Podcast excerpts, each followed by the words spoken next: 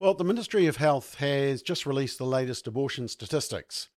Uh, and one positive is that it uses the word woman six times.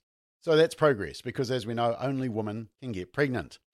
But let's take a look at the latest trends. Just over two years on from when our politicians decriminalised abortion and introduced one of the most liberal and extreme laws in the world, effectively allowing abortion to 40 weeks with minimal safeguards. Let's check it out.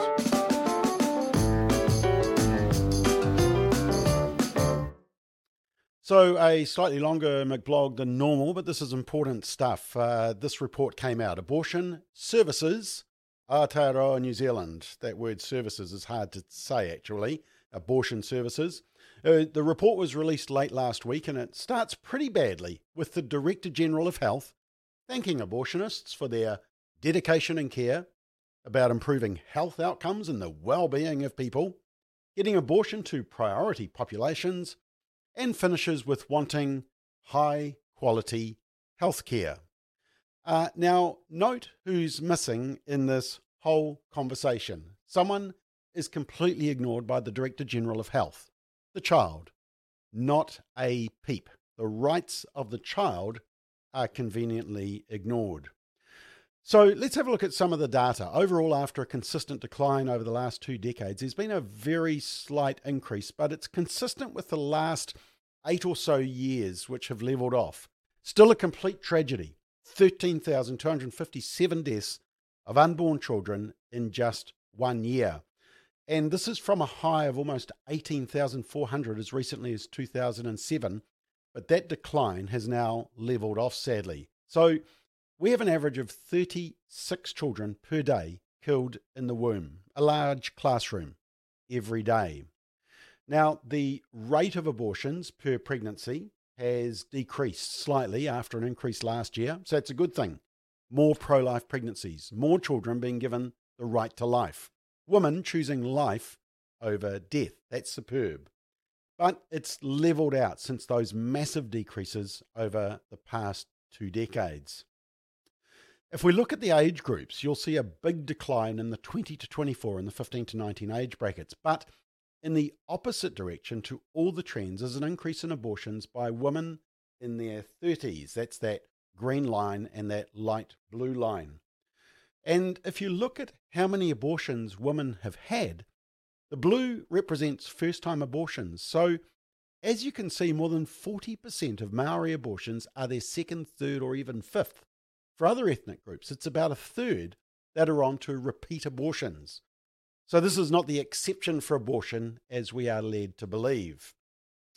If you look at how many live births, in other words, children the women have previously had before the current abortion, sadly, it shows that while blue means it's the first pregnancy, the other colours, orange, grey, yellow, light blue, means that the mum has had previous children. About 55 to 70% of pregnant mums have had previous children when they're having this abortion. When we look at the ethnic breakdown, we see something sad. As you can see in the blue, Maori have a disproportionately high level of abortion. Um, so do Asian to a certain extent, but Maori represents 16.5% of the population, but 24% of all abortions. So, what is the response of the Ministry of Health to this trend? Ah, a vision. For abortion services, it focuses on services meeting the needs of rangatahi Maori. Apparently, this is equity. More abortion services for Maori, easier abortions. But what about the needs of the unborn rangatahi, the unborn Maori child? Oh, this was uh, one other interesting paragraph that I saw that apparently they're developing a scope of practice for midwives wanting to provide abortion care. See the playing around with words there, abortion care, but linking midwives with abortion, that's a pretty uh, sad connection. But here's an interesting observation in the report. The higher the deprivation, in other words, the poorer the parents, the more likely for an abortion which is one of the sad realities of abortion. Often the decision is made based on economics. We can't afford a child. But that is not a solution. And that's where I love the Hungary policy that I shared about last week, where the government support kicked in at the end of the first trimester to support families, so that poverty was not a reason for an abortion, which further harms both the child and the mother. Now, there is one really positive thing in the report, and that is that the report acknowledges that the abortion workforce is just 63 medical staff and 99 nurses. Now, to put that in perspective, there are 17,000 doctors in New Zealand and 58,000 nurses, so that abortion workforce represents 0.2% of the workforce. Here it is in numbers from the report. Isn't it reassuring that 99.8% of the medical profession is pro life and actually wants nothing to do with abortion and the killing of the unborn child because it goes against every reason they entered the health field in the first place? In fact, you might remember the Spinoff recently whining about Middlemore Hospital struggling to find staff to perform abortions. Isn't that great? Now, Here's a disturbing issue. Last year's report revealed that there had been a 45% increase in late term abortions after 20 weeks. Now, remember, we were told that the new law didn't change anything about late term abortions. Well, that was a complete lie because previously the Crimes Act allowed for an abortion after 20 weeks gestation only in exceptional circumstances. But Statistics New Zealand data showed that there were 800 late term abortions over the last 10 years where there was no danger to the physical health or life of the mother, which is the reason they often say you need a late term abortion. But 91% of all late term abortions didn't have this reason. The new law means that late term abortions will be available to women if the abortion provider reasonably believes the abortion is clinically appropriate in all the circumstances, having regard to the woman's physical and mental health and well being. Well, that's a very broad subjective test, and the terms physical health, mental health, and well-being, oh, they're not defined by the bill. So, given that they want to make abortion more accessible, it's difficult to see many instances in which an abortion would reasonably be refused. A baby could be aborted after 20 weeks as long as the abortionist, who intends to perform the abortion, considered that the abortion was appropriate. And of course, they need a nod from another colleague another abortion provider. Now, here's the disturbing bit. In this latest report, they don't give the breakdown of late term pregnancies, uh, of late term abortions, sorry, how far the pregnancy is when the abortion takes place, the gestation. They only give the average. How convenient. What are they trying to hide? Because last year, they gave the full breakdown. That's how we figured out the big increase in late term abortions. But they haven't this year. It's obvious they're concerned about revealing these stats around late term abortions. In my view, they've deliberately hidden them, and I've now done an Official Information Act request to get this data. In fact, there's a few areas where this year's report is a lot less detailed than previously. Now, just lastly, there's three disturbing things in the commentary. Firstly, they talk about pregnancies of later gestation, i.e., late term abortions, but they say they were refused not because they were late term, but potentially because the services just weren't available. See underline there. Now, remember, under the previous law, post 20 weeks, late term abortions were only in exceptional circumstances. They're now legal, and the Ministry of Health are concerned that women can't get late term abortions if they want them.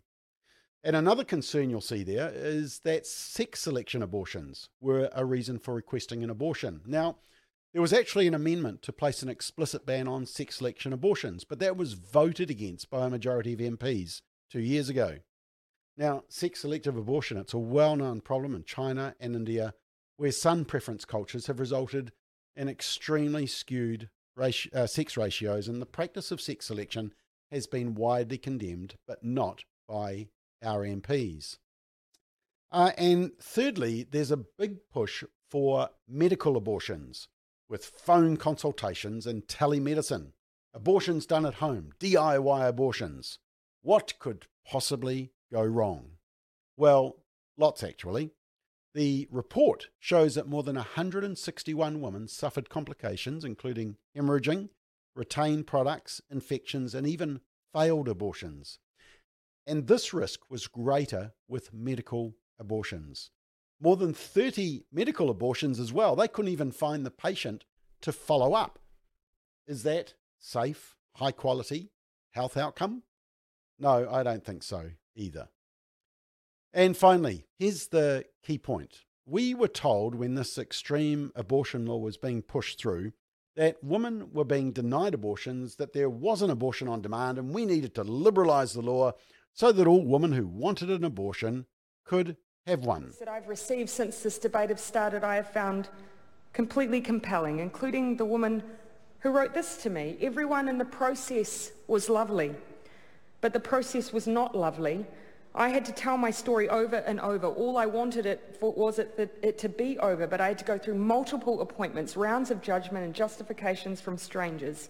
It made a hard time considerably harder. I had no doubts, no second thoughts, but plenty of guilt and a lot of shame. On average, over the last 10 years, 250 women have been denied the right to access an abortion.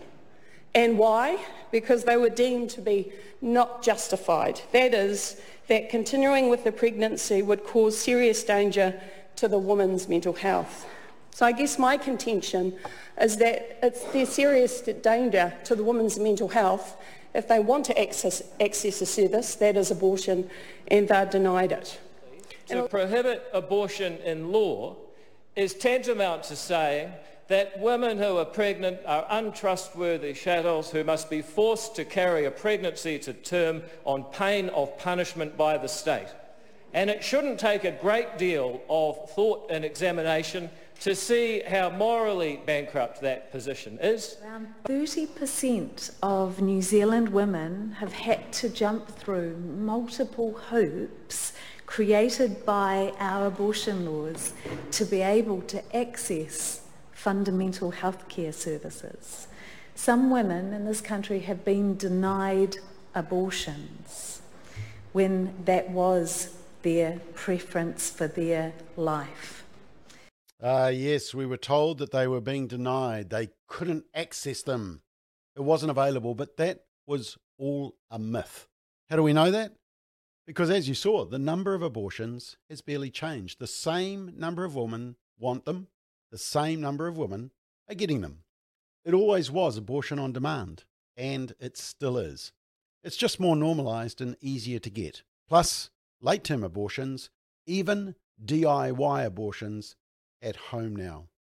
Look, as we said at the time of the debate, to remove legislation about abortion from the criminal code and talk about it being a health care is to basically equate a procedure to remove an unborn baby with a procedure to remove an appendix or a kidney stone or gallbladder or tonsils. You know, just tissue to remove as part of a health procedure. This is the narrative they want.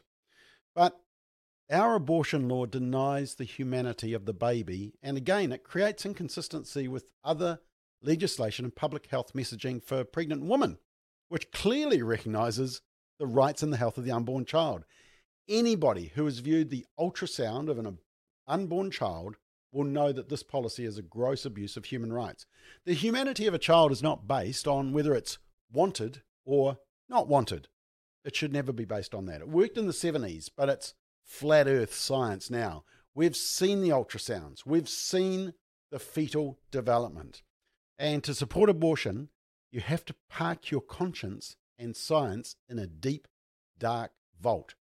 Abortion denies the humanity of the unborn child. And unfortunately, as this report shows, the Ministry of Health is the biggest cheerleader for aborting children. You know, when politicians and even the Ministry of Health can't determine, can't figure out when a life begins or when a life exists, why would you trust them with many other decisions they make?